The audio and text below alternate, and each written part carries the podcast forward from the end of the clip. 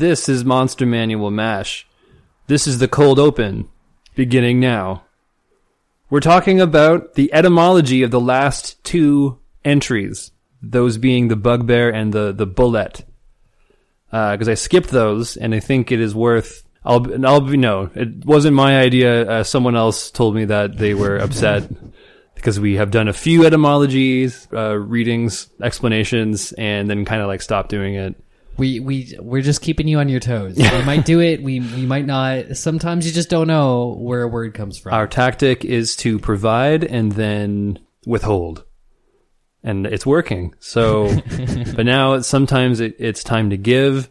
So the bugbear, which we did two shows ago, the name is something from a Middle English, in, Middle English word, bug, B-U-G-G-E, right. which is uh, in general a frightening thing. It could also be uh, derived from the Old Welsh bwig, which is just BWG because they don't like vowels, which means an evil spirit or close, closer related to a goblin. Uh, the Old Scots word boggle or bogle. Um, and there are there's a relationship to some German words, bioge or biogeman, which is a goblin.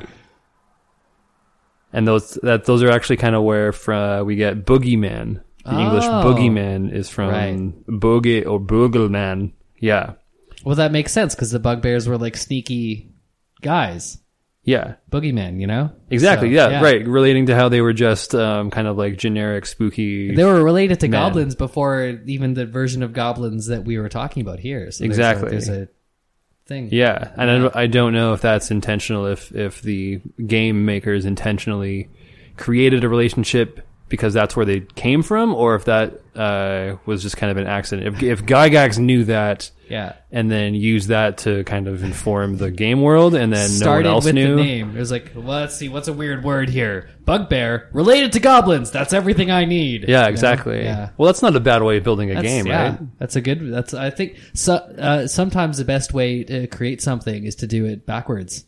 Totally. Yeah, use what's there and then work outward Yeah. from that. So those are what's going on there. Now the the bulette.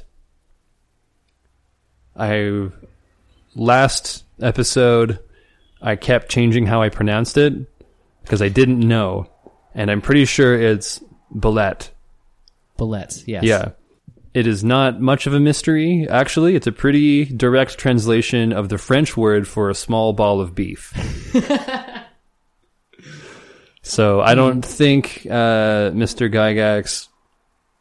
I don't know if he did that on purpose or not, Yeah. or if that was just a funny French word he heard, or if he was trying to use the bulette's general uh, cylindrical, fast burrowing uh, body and shape to kind of reference a bullet, Yeah. and then tried to just kind of like wink at that you- with with a name that sounded a, little foreign. It or- does. It does kind of.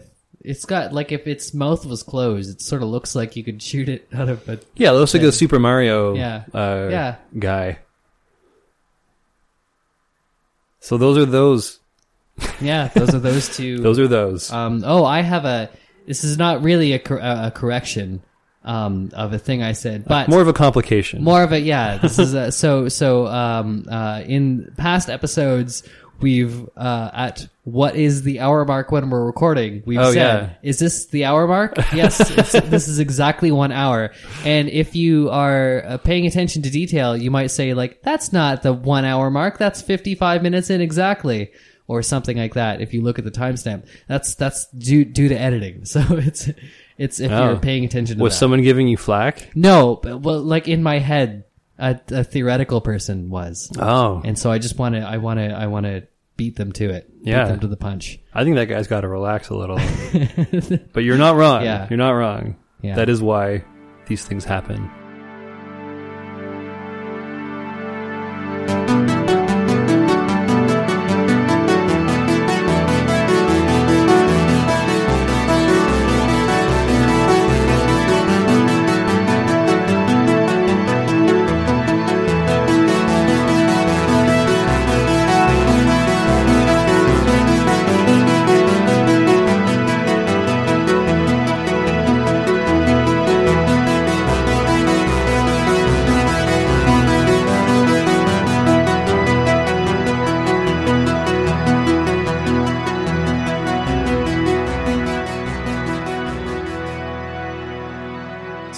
Kick off into the actual entry this week.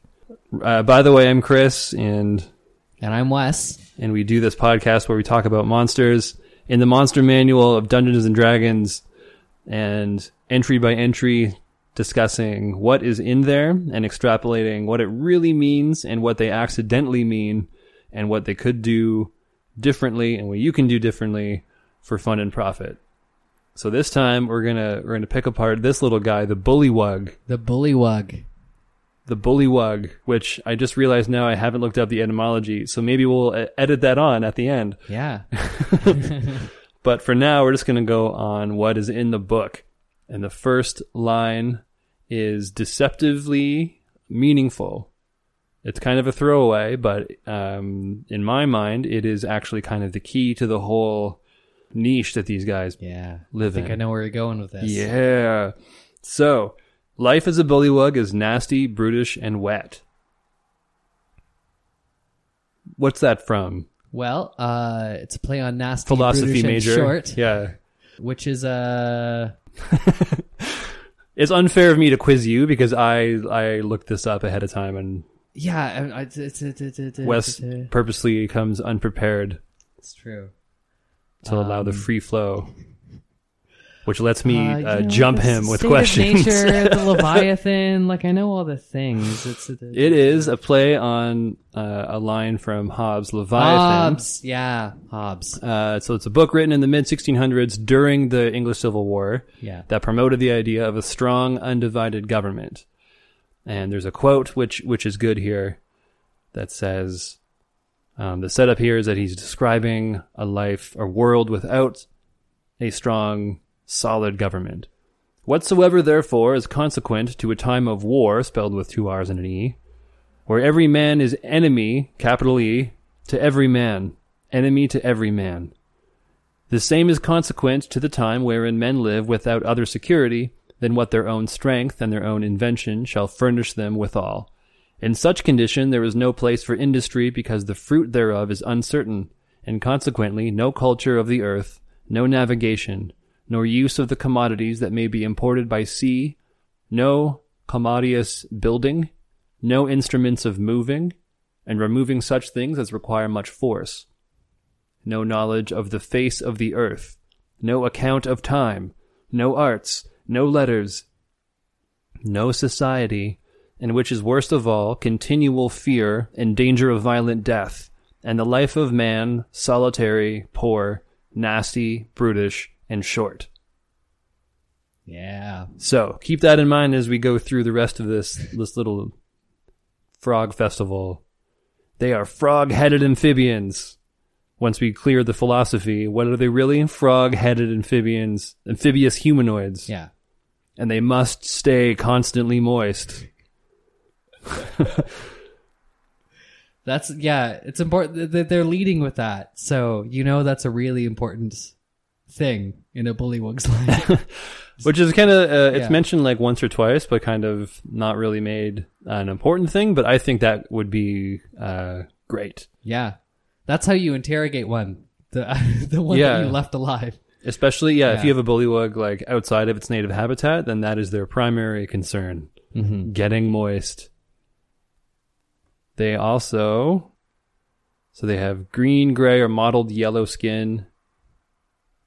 Can be gray or green or brown, and which lets them blend in with their surroundings. So they don't do the poison dart frog thing or the poison dart toad thing. They're not brightly colored but maybe they could be if you just want them to be, which we can talk about later. Because I got some, I got some poison frog facts. Yeah, frog facts. They overwhelm opponents with superior numbers when they can, but flee from serious threats, and to find easier prey. So that's what they're all about. They are they overwhelm in numbers and run away. They're fearful. Uh, they have a foul aristoc- aristocracy. They think they are right and proper rulers of the swamps. They have a certain etiquette to deal with outsiders, which are dictated by the whims of whatever self-styled uh, Lord of the Muck is the line. They have grand sounding titles, great shows of bowing and debasing themselves to each other. They're endlessly vying for superior's favor. They gain standing by uh, either removing rivals secretly, or more commonly, winning renown through bounty, which they raid and steal from other people.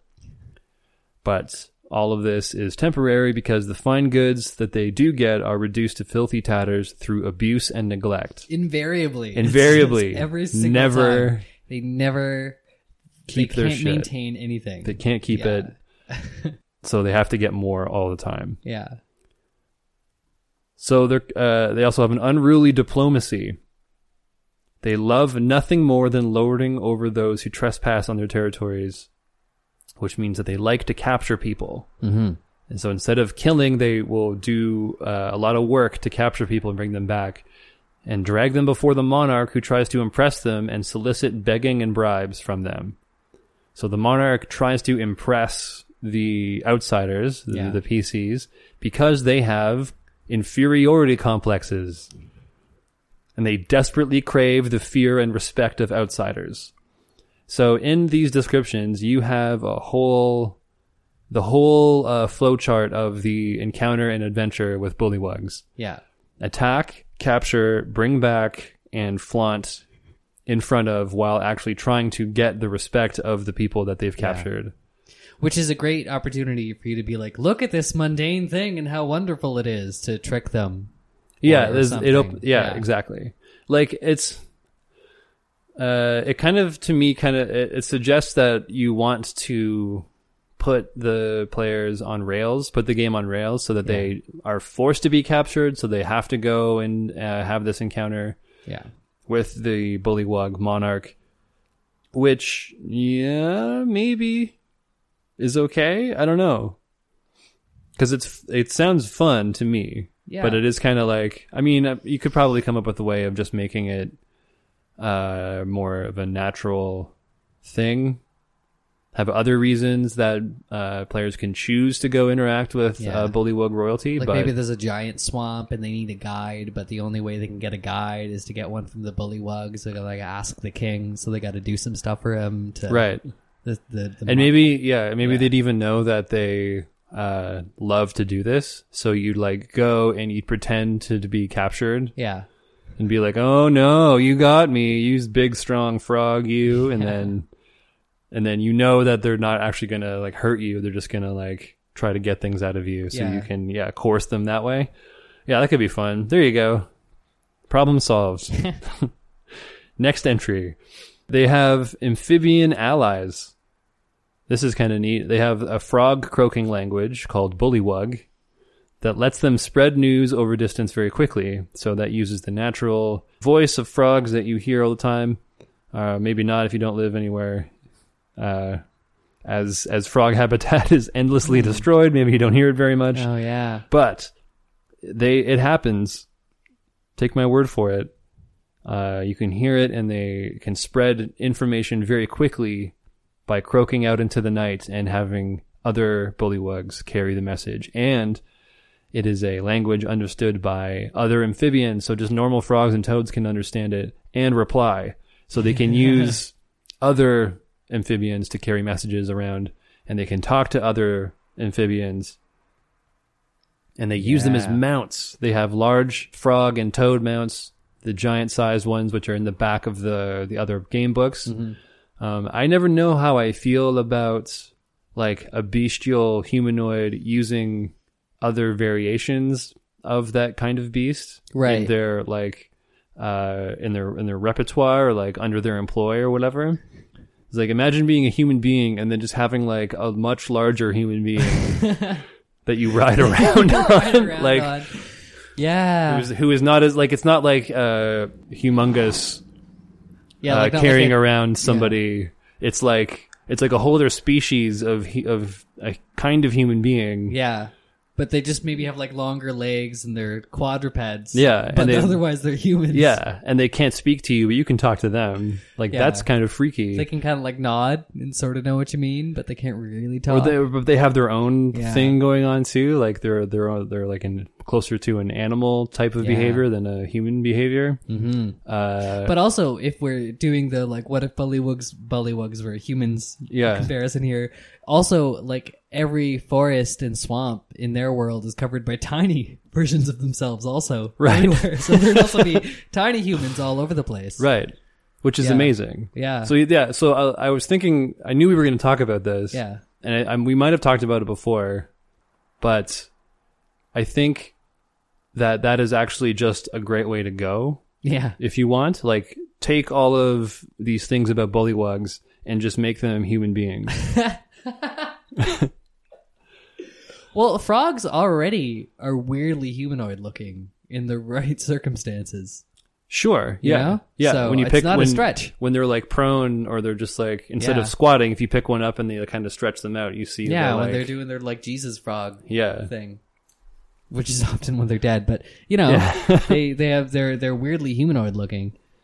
Yeah, the uh, the frog face is so. There's a thing about um, uh, reptile faces Yeah. that freaks us out. It like spikes a fear response in our in our heads uh, just by looking at them. Yeah, And frogs and toads do kind of the same thing, except it's different Mm-hmm. because they don't look uh, especially dangerous at first glance. They don't look like they have predatory thoughts. yeah. They just look like they're they don't look like they're thinking anything. they're they're vacuous. They're like they're very indifferent and uh, indecipherable. yeah. what it is that they it's want. It's kind of like looking into fish eyes too. It's a similar Yeah, similar experience. because they've uh, like frogs and toads have evolved um, these like flat heads with Yeah. their eyes and nose and mouth sort of on the top of their head. Yeah. so that they can just poke their head up at, over this, um, sorry, above the surface of water while Yeah. the rest of their body is under underneath it, which makes them look insane in, Yeah. in normal circumstances. And they almost have the the like 100 or like the 360 vision Yeah, just about. because the eyes are so uh, like backwards or placed on their head just so um, and their their heads are fat and their bodies are a little fat and they're squatting and they they don't Yeah. move very much but when they do it's it's like it's like they teleport instead of like actually using locomotion to get somewhere they just like flash and they're they hop and they're somewhere else Yeah. but they're still just as uh, stationary Mhm. it's only when they like really like do multiple hops that they can be like you see the motion of it otherwise it's just a very like uh like a snake is very sensual as it moves. It's uh, uh you can see the motion. You can like kind of understand how that works. A frog is like on or off. They also they they they kind of live between worlds in a weird way, like because they're amphibians, so they they they're they um aren't quite as at home on the land as as like a lot of terrestrial reptiles and other animals, but they're they're like super good in the water compared to other stuff. You know, the, the, so they live in this between state Mhm. that is is just kind of it's just strange to think about for me sometimes. I don't know. yeah if you wanted to play that up you could have them do more underwater stuff Yeah. Um, it's the the text kind of suggests you keep them to like swampy forest areas. Yeah. Typically, swamps aren't very deep, so there's not much you can. You typically wouldn't really do much uh, like swamp dungeon stuff with frogs, so they're not. They don't like living entirely under underground, but they could have like tunnels that connect to other parts of a pond or something like that. But what you could really do, I guess, is uh, uh, ambush people.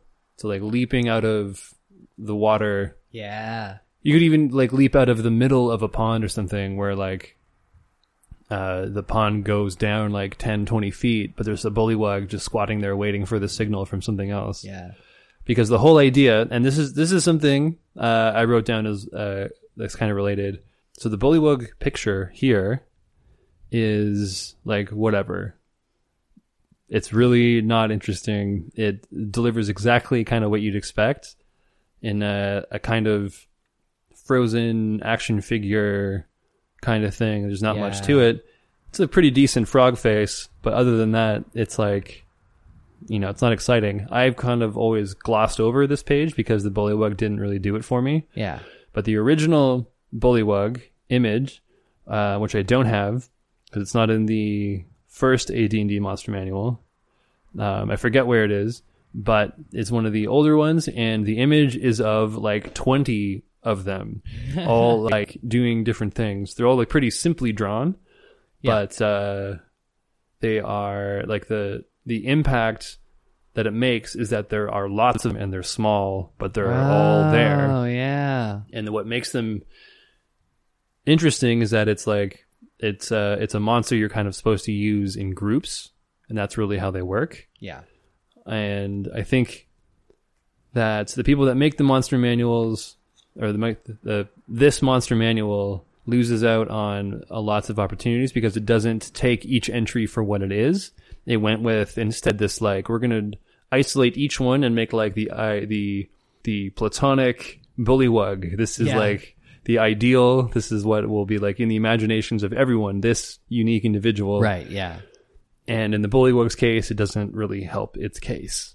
So I bring that up because the ambushing thing, being part of the water, also means they can really blend in with their surroundings in a swamp. Yeah. So really play up the crazy ambush where they're, they're outnumbered like greatly yeah. because their their stats aren't very impressive. They're challenge rating one quarter, so they're really not meant to last or to present a real threat by themselves. But they can do a standing leap, which is a long jump up to twenty feet, and its high jump is up to ten feet, with or without a running start, which is pretty Yeah. good. But real frogs, I have a frog fact. Ooh. Where is it here? Certain frogs can jump up to 20 times their own body length in a single leap. Whoa. How long is a bullywug? Uh, medium humanoid. All right. So roughly uh, average human Okay. adult sized. Yeah. That makes about. Hmm.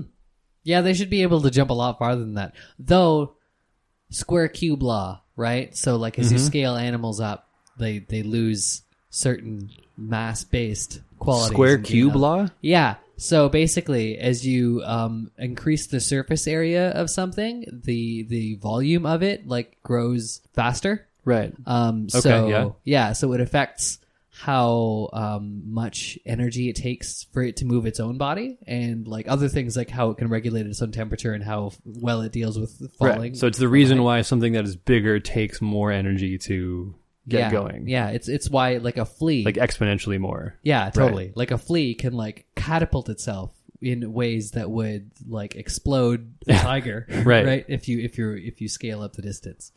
So, but it Well, would be cool if that. bullywugs could jump. Forget that. Yeah. Uh, and maybe the bullywugs are challenge rating one half and Yeah. can leap like a hundred feet in a one go or something. Yeah, I'm totally okay with that. I think that's because then they do the weird teleporting frog thing, right? Teleporting frog? Where they jump. they just Go on. well they. Oh, what I was saying. what I was saying. yes. Yeah, yeah, yeah. Exactly. Yeah, that's what makes them so weird is that they are completely motionless one second and then are like Yeah. soaring through the air in the next one. so maybe you could have different species of frogs and make some of them like leapy frogs. So this, this gets Yeah. into a lot of like book splat Yeah, unnecessary extensions of things where you have like let's make like 10 different bullywugs like you don't need you don't need to do that but uh, think about it have like you know do do frog things just figure uh, find out your favorite frog. Yeah. and make the bullywugs your favorite frog. yeah or make Yeah. like the king the the king or queen frog able to do something Yeah. special Maybe they're one of those weird frogs with the holes in their skin that their tadpoles live in. oh yeah they can have like 4000 eggs Yeah. in their in their little their little frog spawn uh pockets and their like womb pores. yeah. There's some weird frogs. i'm gonna yeah how about i just lay down some more frog facts while i've got Yeah. them Yeah. and we'll get back to the thomas hobbes stuff in a second I can't believe I forgot his name. Anyways, frog Uh, facts. Let's go. You would have had it. I would have. I, I had like okay, he's like the more pessimistic Rousseau. He's English. He didn't get along with Locke super well. Intellectually, it was like I had all of the periphery You knew, stuff. yeah, right. yeah. You knew the stuff. It's one syllable. The world's biggest frog is the Goliath frog, which can be one foot long. Whoa. How long is that? That's that's a big frog, you Yeah. guys. The smallest ones are less than half an inch. there is a male frog that carries its young around on its back until they become adults. So they, there's a frog with like other smaller frogs hanging out. Frog bones form a new ring every year while they're hibernating. So you can count the rings on frog skeletons. Oh, weird. That's cool. I didn't know that one.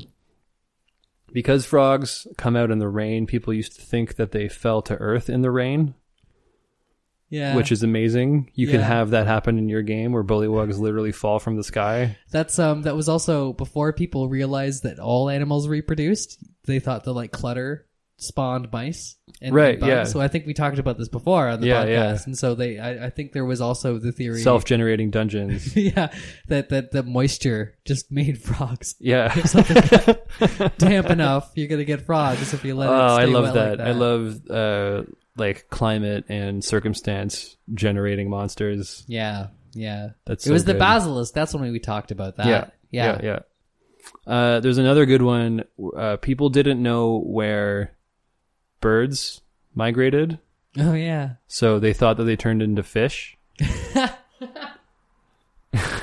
Yeah, that makes sense. Yeah, Yeah. especially waterfowl because they were like already in the Yeah. in the in the water so much. So they were just like, yeah, they just like go under and they like shed their feathers and become fish for a little while. There are a lot of things that look more like birds than fish that aren't birds, though. I think. hey, man, tell it to 14th century Europe or whatever. Yeah, they would probably kill me for speaking the wrong, like a slightly wrong dialect of English, you heretic. or very wrong. They so they they didn't really know much about migration until uh, somebody found so like people weren't studying this. Right. there wasn't like a scientific community. It was just like whichever if you were like a member of the gentry Yeah. and you happen to be interested in this, you might write to other people also interested in this. Yeah. And what happened was one guy, I think he was a Dutch fellow, f- saw uh, like a stork Right. I think, um, that had a it's like spear stuck in it Yeah. and tracked it and killed it, of course, of course. because that's how you find things out. Um, and got the spear yeah. and like asked around and identified it as one coming from somewhere in like uh, like Central Africa. So then he like yeah. and then so then he started this like uh, train of letters back and forth and like realized that like these birds were traveling from Africa, the middle of Oh, man. Africa, up north into Central Europe. I bet that blew people's minds. Totally. Yeah. And like it was unthought of. That's why he had to go like asking. It, it took like a while to track all this information down because There- no one like thought Yeah. that they would go that far. Totally, and there would have been all these people like like making fun of him, calling him like a bird truther. Only Other other Yeah. aristocrats. right. See, I wonder if you could actually get more done back then because you didn't have like chatter. You didn't have Twitter while you were trying to do your thing. Yeah, you could sort of is like as long as you didn't like actively uh, uh, go against the church in some public and dramatic way, Yeah. or, or anyone like you could just have any weird hobby. And like if you're if you're part of the gentry, you have money to throw. Yeah, and no one will get mad at you for trying to prove something one way or another. Like, oh, there's that weirdo in his attic just trying to mix gases together to make gold. Won't work. Hey man, if that Yeah. works, bingo. So yeah, that's a that's a story about migration, migration and birds. Um, people, yeah, frogs coming out of the rain make bullywugs actually fall from the sky. Not too bad. Mm. There is a Storm clouds shaped like giant frogs Oh, God. signal the invasion of the bullywugs. there's a desert frog that can wait as long as seven years for water by surrounding itself in a type of transparent bag that becomes its first meal once the rain comes. That requires more Yeah. digging in. It makes a bag It may, yeah. I don't know what that means. It makes like a like a coating on its skin. Like what does that mean? I don't know. More on that later. Idea. Amphibians' eyes uh, come in all shapes and sizes. Some have square, some have heart-shaped pupils, but they don't see color. They only see black and white, which I think is pretty common, actually. Lots of animals don't have the full the spectrum of color we see. Actually, like variety in in animal vision is like the only constant thing, really. Like all Yeah. kinds of animals see different things and give certain um, advantages and disadvantages. Yeah, totally. Like there, there, there are birds that can see parts of the, the magnetic field of the Earth. They use that to mi- to migrate. Yeah, they can actually see it. Like, can you imagine Yeah. that? Like a weird, They sh- can like see, like I don't know if it's latitude or longitude exactly the way it works, but they're seeing. they see this the the the signpost for it. Like Yeah. it's like a whole other thing thing that they're They got seeing. lanes Yeah. in the sky that they can see. um, dogs and a lot of predators actually. Um, uh, I know like dogs are scavenger predators or whatever, but lots of mammalian meat eating animals Yeah, have a different uh, arrangement of like cones and rods in their eyes. Um, I think they might have a third type of thing in their eyes, and I can't remember if that's true or not, or if it's just the different arrangement. But it means that they have poorer vision when things are standing still, and they have much better vision when things are moving. yeah, Which is, I think, where the the T Rex in Jurassic Park thing gets Yeah. the whole the whole bit about its vision seeing only movement. yeah. The um the the vertical eyes that Mm-hmm. the pupils that cats have are for um, focusing light so they can judge dif- distance way more accurately. It's for triangulating like the distance something is away from it. If it's if it's like farther away than a certain part, because they they have trouble catching things that are right next to them. Right. But if it's within pouncing distance, they're they're really good at triangulating that distance. And then sheep have horizontal shaped eyes, which apparently so do frogs. Some of them, Um, yeah. Some of them do, and that's for scanning the horizon, looking for things that are trying to eat you. Oh, so they have like far like farther distance. Yeah, they sort of have the opposite. They're they're they're worse at figuring out like how close something is or like what's right next to you, but they have a wider sort of range. Yeah, vision. and they also have like the 360 thing. yeah, yeah, Lots of ungulates. yeah. The, a, a good rule of thumb when you're looking at animals, if you're trying to figure out if it's eat, eats other things or tends to try not to get eaten by other Yeah. things, are its eye positions. Uh, the golden dart frog is the most poisonous frog on Earth, and the skin of one can kill up to a thousand people. There's a, a painkiller. I don't know the name of it. That is more powerful than morphine. That has been found in the skin of a frog. Or I think that I think that's not true. I think it was developed using research from the skin of a frog. They probably like figured out a way to synthesize the same. Yeah, because they do tons of research on venoms and poisons, but they rarely straight up use the material in their. Like a poison frog farm. No, you just painkiller. add a bit of apple cider vinegar and you off you go. These like uh these like uh like it's like a meth lab except it's a frog.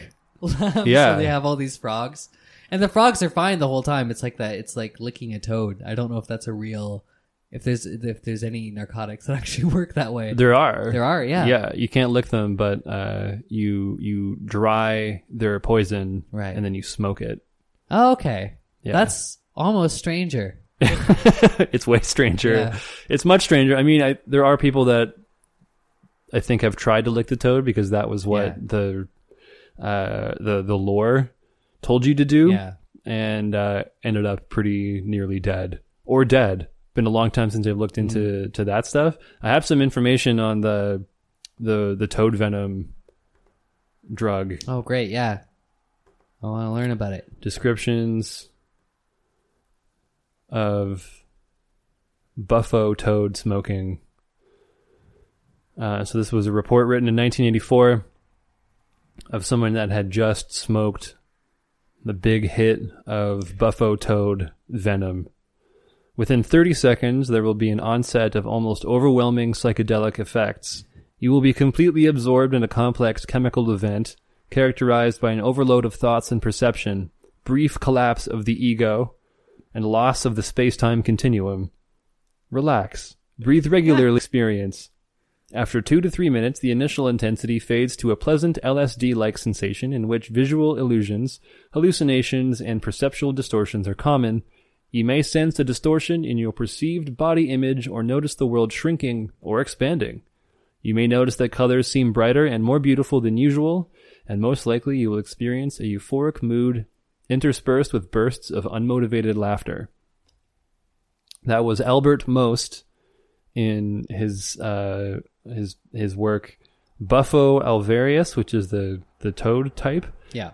Bufo alvarius, the psychedelic toad of the Sonoran Desert, 1984. Um, I'm really glad that the toad that can get you high has a silly name. the Bufo, Bufo toad. Bufo I, I'm really happy. like, I'm just pleased that it worked out that way. it is nice, and that it seems to be a nice experience. yeah. Although, um, is yeah, I gotta be in the right. There's it seems like there's a little hump you gotta get over in the first bit. there usually is with in the- psychedelics. that's yeah. Michael Pollan, who is the food writer, uh, the food writer of, of much renown, just came out with a book on psychedelics, and he did an interview on the Joe Rogan show, the Joe Yeah. Rogan podcast thing, where he, uh, Joe Rogan, who is a bit of a psychonaut himself, Yeah. asks a bunch of questions and brings up um, this toad venom and asks Michael Pollan what his experience was. And he had a pretty negative experience where he couldn't get into. So this guy said, his description says after two or three minutes, you start getting into like a euphoric LSD type of thing. Right. Yeah. Whereas uh, Pollan did not. He just stayed in that like egoless, like void world Right. Yeah. for a really long time. yeah. It's that it happens sometimes. yeah, you play with fire, man. Yeah. all this to say, you can have really psychoactive bullywugs. Yeah. So if you want to have different types, you can have a super leapy guy, Mm-hmm. and you can have a psychoactive uh, toad that makes you lick him. Yeah. I don't know, because like you can have, you could just have them use um, their own venom, like weaponized Yeah. so that they shoot darts or something. Because that is a historical thing. People have done that. Yeah. Apparently, they don't d- do it anymore. It's like a researched phenomenon that peoples that have done that in the past are no longer doing it for whatever Right. reason. I guess through more contact with other people, there's less of a need to shoot uh, venomous darts at other people, Yeah. or they're just not doing it as much because it hasn't shown up in records. Right. So if it's still going on, it's going on behind the behind the scenes. I thought it was more of a hunting than a warfare thing, but it's probably. oh yeah, both. yeah, it is uh, uh, totally. But they're not. I, I think. I guess it's just more of a hassle. Right. Yeah. Like the people we've contacted enough to be keeping tabs on are probably coming up with different ways of doing Mm, things. Yeah. If you're close enough to like the rest of the world for it, to keep tabs on you, you've probably got easier ways to get poisoned. Yeah, exactly. And uh, uh, toad populations are kind of declining. Yeah, and you have to kind of kill them. You don't. I don't know if you have to, but the the typical Yeah. method of getting the poison is you like trap one and then you like spear it, Yeah. and then it its its response is to like bring up all the the the poison it's got onto its the surface, Yeah. and they just like dip. They just like get that, scrape it off the back. And amphibians are some of the most like delicate and sensitive to environmental changes. Yeah, their skin their skin gets a lot of cancer because of the all the work it does because it's so porous Yeah. and it like it coats them. It does a lot of work. It keeps them uh, coated in like their slime. It's taking in oxygen all the time. Um, like airing. It's like it has to like aerate the surface of the skin while also keeping it like slimy. So Mhm. like it's, Yeah. it's doing all this stuff, and so it's for some reason more prone to uh, cancer. And certain uh, there's like a certain mold that has like really flared up in parts of the world that's uh, killing them through their skin. Yeah. Yeah, And amphibians have been around far longer than mammals and reptiles as we know them. Mhm. They're they're they they made it so fucking far. yeah, they're Yeah. like they're one of those uh, crocodile types that have Yeah. like although they've the frogs and toads have changed a lot, but Yeah. the general um the general like model hasn't changed. Yeah. There's Yeah. lots of variations. Um, I found out that the poisonous toads, um, there are like many, many varieties of, of poisonous toad, Yeah. but they, they, and they have a common ancestor, but the common ancestor was not venomous, which means Oh.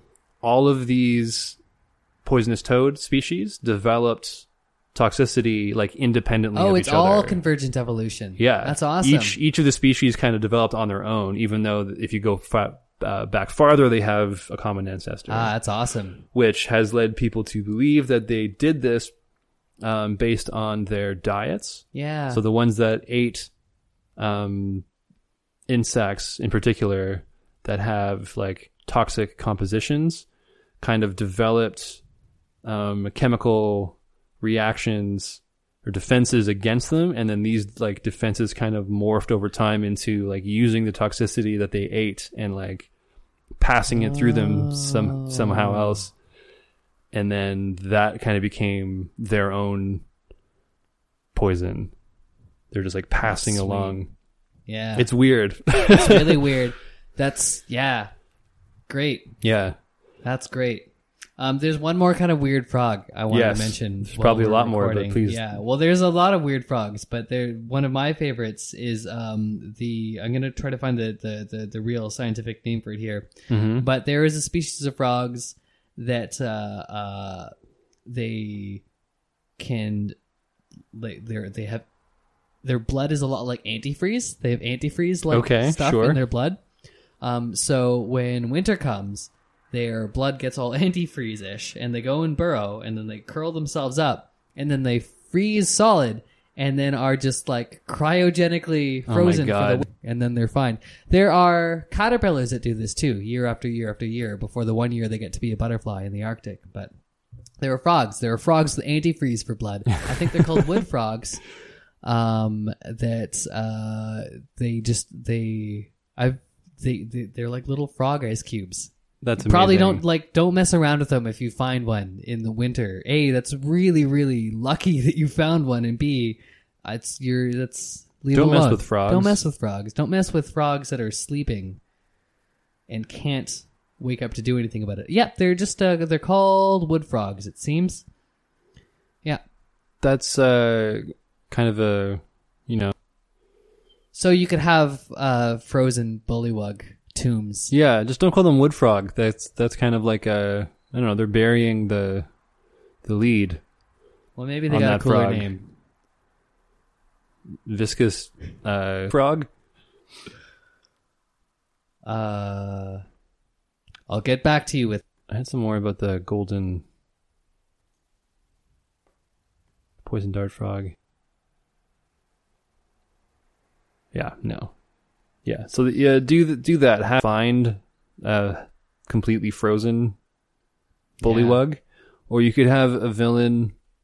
For some reason i thought of like somebody who chills their water their glass of water with like frozen frozen frogs. That's a good like subtle villain move. yeah. Yeah. stirring their glass with uh but that doesn't make any sense. Like i'm thinking of the the frog as like the source of the chill. Like right. If you if you freeze a frog cube afterwards i'm not sure if that's how that works but it should be Well, yeah, It- it- but eventually, like the heat would radiate back into the frog after it, like you know, well not unlike an ice cube yeah. Right. And then the instead of the ice cube melting and watering down your drink, your frog just wakes up and it, yeah it hops out, and now you got a nice cool frog having done its job. you got a cool frog Yeah. um so let's go back to the the leviathan thing Okay. Yeah. So, kind of this is this is something that D and D has struggled with for a long time. Um, the idea of the other and the savage, because Yeah. it is a trope of adventure uh, stories to have the savage, this like um, beastly human living in the jungle or the the wild, wherever the wild is um, without any of the the uh, benefits of civilization. They are like uh, wanton and violent, and uh, they're just kind of all they all they want are their base needs. They just want to eat you or kill you or or have their way with you, and that's the way other people are. And that was a popular villain for a long time. Still kind of is, but uh, it's you have to like talk about them more subtly now. because we've learned that other people are not monsters. It turns out. It turns out um, other cultures are not monsters. Uh, we now focus more on individuals, regardless of their culture. But it used to be a very black and white, us and them thing. You could put in a story, and people would lap it up. Yeah. And that was kind of something that still happens in D and D, and certainly was around in the earlier editions. Um, looking at like hobgoblins and orcs and stuff, but then those guys in particular have kind of developed their own. As years have gone by and different iterations of them, they're now kind of savages in a lot of ways. So the idea of the noble savage is a more recent, not the latest iteration of that uh, particular line or the, those tropes, but a newer one Yeah. where this the the other this like naked savage is is that they have their own world that they're a part of and they're separate um and depending on the story sometimes more more or less equal Yeah.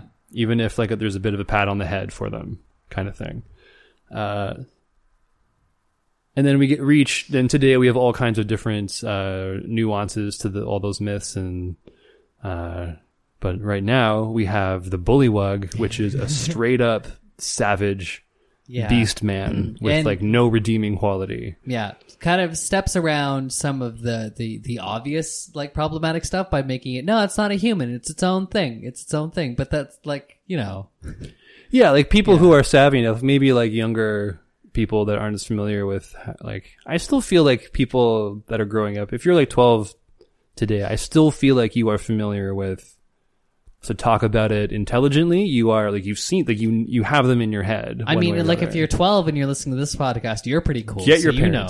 parents. what are you doing? Uh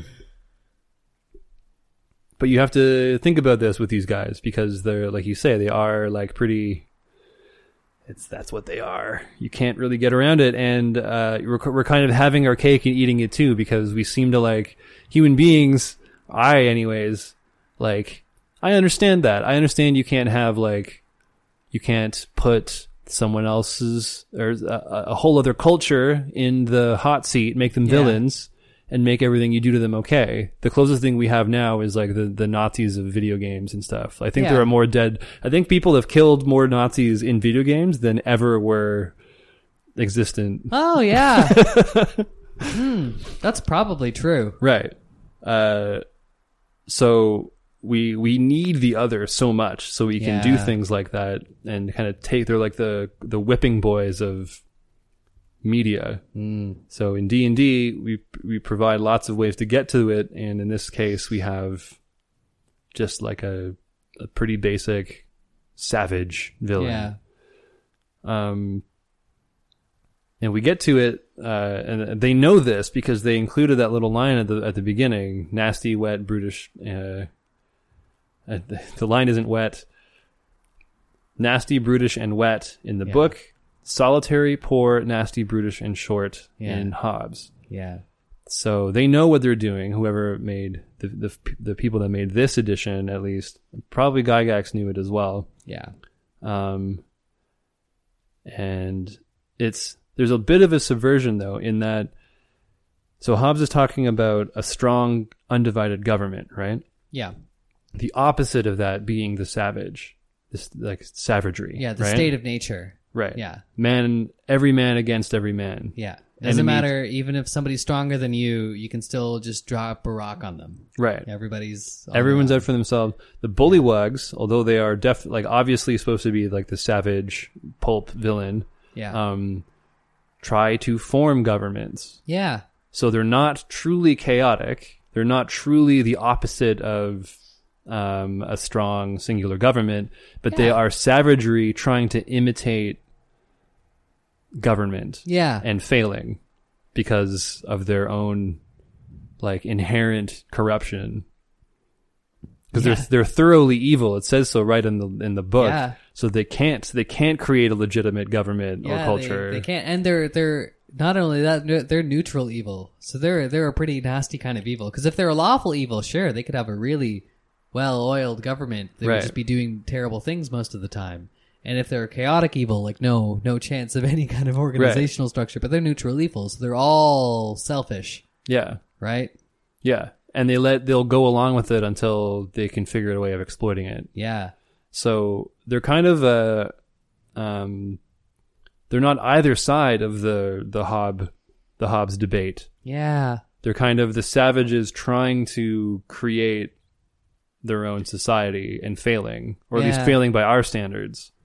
To them, it that is their culture. yeah. Is they do these things. I think Hobbes would say that the reason that the bullywug aristocracy isn't functioning very well is because the uh, the they don't have a proper leviathan. The uh, the the what are they called? The the, the muck muck lords. What, Yeah. muck lords. They they don't actually have like any absolute power over everybody else. So there's no there's no giant monster that eats you if you Right. if you if you don't do what you're supposed to do because you can you, it's this because there's no they don't have different stats for the bully bully bull, bullywug like swamp king muck muck lord right. Because any one of them can be. because any one of them it says can be, it does say that they they tend to be a bit bigger than the other ones, but Yeah. maybe not. but maybe they're slower and then it evens out you know Yeah, and like they seem pretty prone to uh, guile, yeah so you can definitely get one up on them.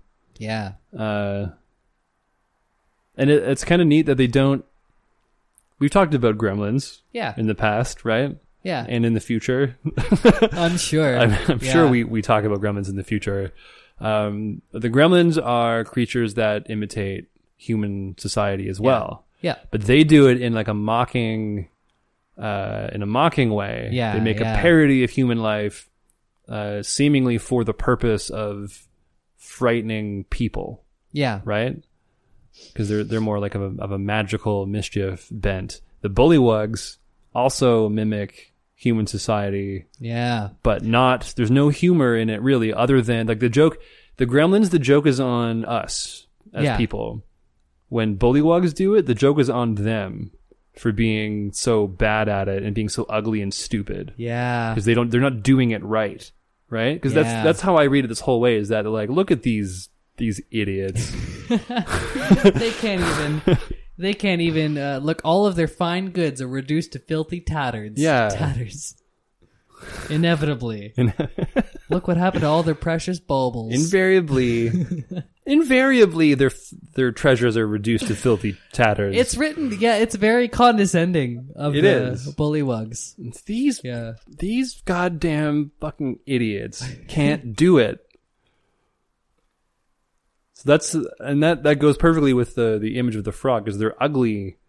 They're they're vaguely humanoid. yeah But their indifference and their their fatness and their squatness makes them and their their their motionlessness makes them like like I I feel repulsed by them, uh, kind of angry at them.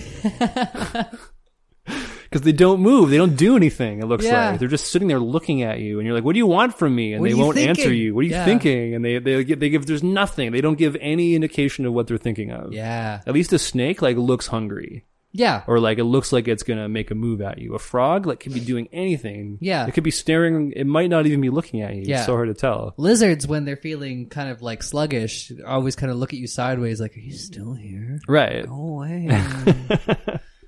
what do you, mean? you know, that's that's the vibe I get from But a lizards. frog, like, who knows?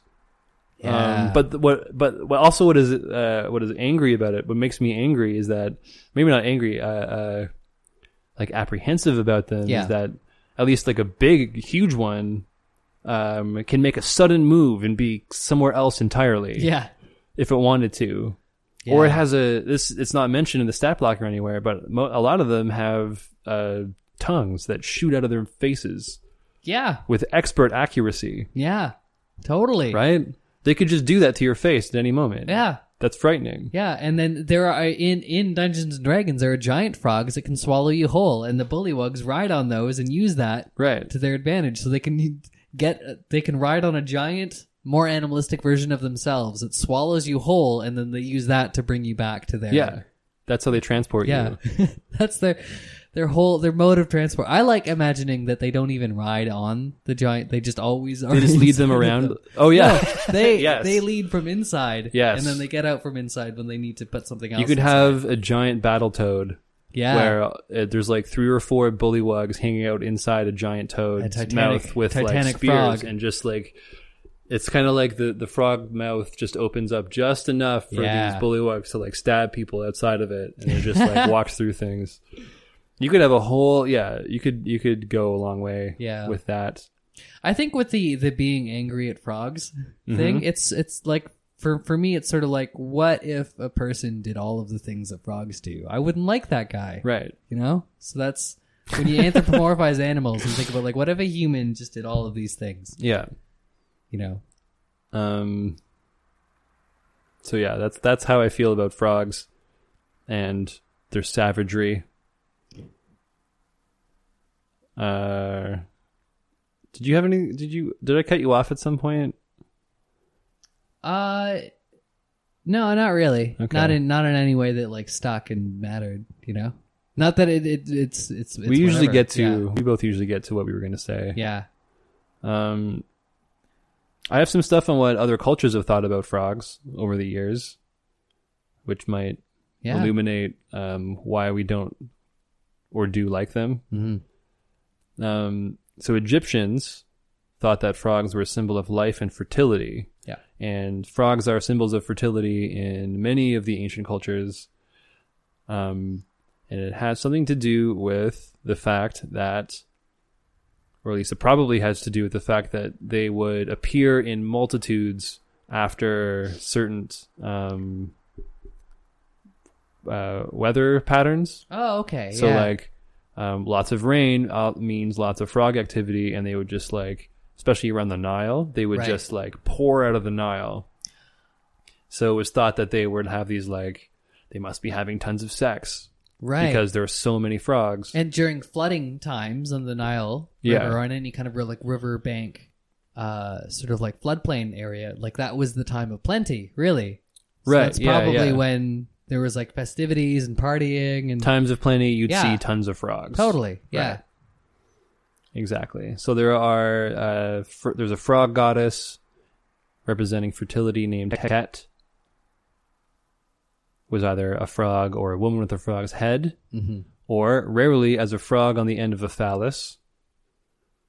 Because Yeah. you really hammer that point home. Yeah. Um, there was a lesser god named Kek, who was sometimes a frog. There were, um, uh, sorry, just yeah, a bunch of more frog things. Oh, here's here's a great uh hint to the whole uh the whole bullywug world, and probably what Gygax was was tapping when he made them in the first place. Um, there is the. I'm trying to stall while I, while I get it. There's a story of the frogs who desired a king, which is a Aesop's fable. So this probably reveals the whole deal. What happened was the frogs, just called the frogs, prayed to Zeus asking for a king. So Zeus set up a log to be their monarch. He told them that this is your king. And the frogs were not happy because they could get no leadership from a log. so they protested and they went back to Zeus. They wanted a fierce and terrible king, not a mere figurehead. So Zeus sent a stork to be their king, and the new king hunted and devoured his subjects. So there's your Leviathan oh, awesome. Yeah. right? Um, there's a there's a history of this of this fable because it has a lot to do with um, the ruling class. Uh, so the original well, um, stalling, making horrible noises. Uh, the original context of the story, as related by Phaedrus, who is a person. Do you know that person? Phaedrus? Yeah. Uh, no. It sounds familiar, but no. We'll look it up later. yeah. They wrote this all down in a weird way that I thought I was going to be able to connect everything, and I'm I've jumped over my notes so much that I I can't I can't make it clear. But so the context of the story makes it clear that people feel the need of laws but are impatient of personal restraint. Um, his closing advice is to be content for fear of worse. So that seems to be a thing in the in the Mm. fable. Um, there was a guy named William Caxton who published the first version in English. English. Uh, he said the lesson drawn is that he that hath liberty ought to keep it well, for nothing is better than liberty. So that was his take. Um, in his version, it's a heron. Um, in other versions, it's a snake. Uh, there's a commentator, an English guy, English royalist, who sums up the situation as the mob is uneasy without a ruler. They are restless with one, and they often shift the worse they are, so that government or no government, a king of God's making or of the people's, or none at all, the multitude are never to be satisfied. Wow. So there's lots of different ways you can look at that. Um, these frogs wanting a ruler, and over time, uh, people change the story to have different things happen. So in one, uh, the frogs, when they ask for a, a ruler and Zeus gives them a log, they embrace the log Yeah. and they just like hang out on the log and they build a home in it and they live like happily ever after like listening because like the log just laying there so they follow along and they like live as happy log frogs Yeah. Which you Um, can still see. Which we have in the office yes. right now um but that's like a much later interpretation Yeah. to be like uh and to, to present a certain take on rulership that's kind of like a more anarchist take on it right of just like don't have a ruler just like live on the log that you have Yeah. and make and make do with that. There's another one where the frogs um kind of harness the the the stork or whatever it is and like ride on its back and like live on the stork while it goes about its business. Yeah. Um I don't know if they're coursing it to do anything, if they're forcing it to like if they've like mastered the stork. but there's all kinds of interpretations and changes. Um it's ripe for like political cartoons. Yeah. So there are lots of people have done their own version, and uh, so it's it's this fable that I'm pretty sure the bullywug comes from, um, and why it's such a direct, um, like it's an it's an outcome of the of Hobbes's argument, his depiction of the lawless person. Yeah. That makes sense to me. Yeah. So there's that's Yeah. super rich. When I first looked at it, I thought it was I thought it was just uh very surface level Yeah. savage beast man. It's like, all right, thing. we need swamp goblins. Uh, what if we make them frogs? All yeah. right. Let's just throw in Yeah. like a purely like uh, uh no nothing complicated, just like meat for the grinder uh in the swamp kind of thing. There's actually a lot to it and you can have a lot of fun with it. Yeah. um, if you're just okay with having like a black and white savage villain in it, which is fine because this is D and D and fantasy world, and we're dealing with primal ideas. Yeah. So that is definitely one still around today, even though it's not dressed up in the same way it is. uh, I had one more note, which was they should have a tongue attack. They absolutely should. They don't Yeah, have I one. I don't know. I mean, like, not every frog can shoot its tongue out, but like, if we're like, if you're thinking about frog stuff, that's one Yeah. of them, right? And if you were like a warlike bullywug, you they should have like um like a spike Yeah. put into it or something, or maybe they they get they can hold a spear with it or something. Yeah. Because what is another interesting, maybe not interesting, but like an important thing, uh, under their actions, they have two attacks, one with the bite and one with its spear, and the spear can be melee or ranged. So you have a ton of them, and they're hurling spears, which is Yeah. like one of the oldest forms of con in the world Yeah. is spear throwing. Um, so really play up the spear throwing if you're going to use a bullywug. And if you really want to go the full distance, have it be a retractable spear held in its tongue or yeah. something, That's a great idea. or thrown by the tongue to get even more distance, Yeah. or or the tongue is like barbed naturally or or aftermarket. They got little launches on their tongue, like that. Those little things where you I yeah, what they're called. They're called uh sling. Yeah, no, not a a sling, sling? but there's a, there's another thing where it's like a little stick with a notch on the end, and it like sort of lengthens your arm artificially so that you can put more leverage. Oh yeah, it. like how people throw balls for their dog. yeah, Isn't- yeah, Yeah, I forget. I don't know what that name is yeah, for like a weaponized version yeah. of th that. those are those are like Mayan or Aztec weapons, I think. Right. Pretty common.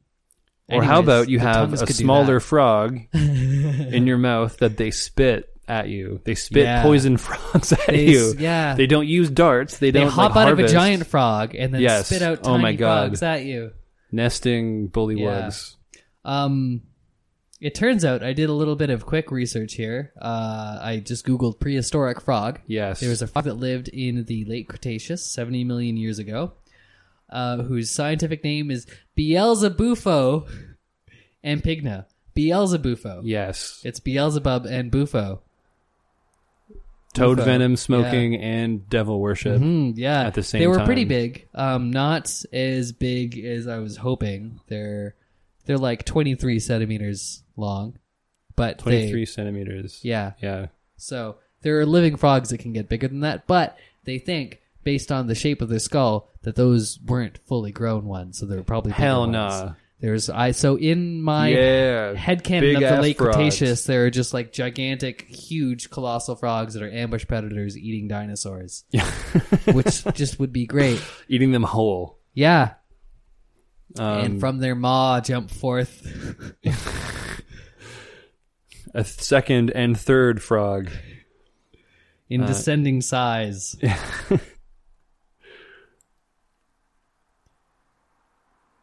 um, I had something, but I can't remember it, so I'm sure I'll remember it for the next show.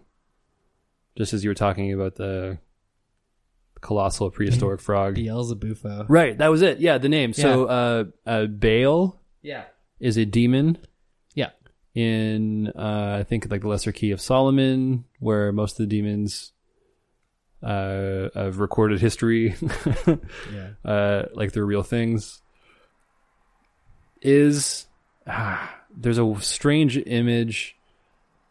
So, uh, in the Book of Revelations, the the dragons that come eventually are also said to resemble frogs, and Baal is a demon, one of the major demons. There's like twelve or nine. There's a there's a set number. It's a small. He either is frog headed or one of his heads is a frog. I can't remember which one, but there's a really strange image uh, of it's like a frog with like a like a uh, a crown. Oh, on it, yeah. and he's got like centipede legs. or Oh something. no, I found the picture you're talking Yeah. about. So there's like a human face in the middle who's wearing a crown. right. And then on one side there's a frog head, and on the other side there is a cat head, and its body is It's like just a like a lump. potato, like a lump with with little spider legs coming out. It's the best. It's pretty Uh, great. It's kind of unrelated to the bullywugs, but it's a great frog demon. Yeah, Um, frogs make really good demons. because they're yeah, I agree. Also, uh, I think we're out of time. We're kind of going over time, but I want to shout out to uh, Hypnotoad. Yep, Hypnotoad is great, all glory to the Hypnotoad. and uh, it's its close relative in D and D, the Blindheim, which is a frog monster in the which came from the original Fiend Folio, um, which is basically like the Hypnotoad, except Yeah. instead of hypnotizing you, it just blinds you. Oh, because man. it's it's like it lives in darkness Yeah. and it just shoots like light into your eyes Oh and yeah, blinds you. the uh, the the the basilisks in Dark Souls are like more like frogs with giant eyes that you find in really dark places. Yeah, That's cool. I like when things go more less obviously dangerous and more like Mm-hmm. disturbingly because they they look really goofy and you're Yeah. like these are really easy to kill. What's the big deal? And then you turn to stone and you've lost all your progress. yeah from a goddamn frog. yeah, Another like a, a great um interpretation of a frog, a great human frog. Mhm. You can see like what like the the the missing link between man and frog is in uh what's the name of that? Oh, Wind in the Willows? No, what? No? no, Mr. no. Toad? That, uh, uh, good, good, good mention, but not that. I'm thinking of as an action movie. It was Kung Fu Hustle. Oh, yeah, totally. Kung Fu Hustle. Yeah. The villain Yeah. is this like his his he has frog kung fu, yeah. and he personifies the like weird, squat, ugly, uh, but like totally battle ready Yeah.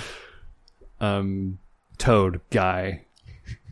So that is like that's a perfect example of like just take everything from a bullywug and make it a human being. Yeah. That's why it's so disturbing because if you see that villain in that movie, it's uh he's he's bad and wrong. yeah, totally. What's if, You if hate him and he's gross and wet all the time. people do things frogs do? It's it's not it's not okay. Yeah. And yeah, let's let's leave off with that image of like a bullywug as a human being. There are lots of other species of tiny little human beings running around and they use big giant species of human beings to ride around in inside their mouths. Yeah.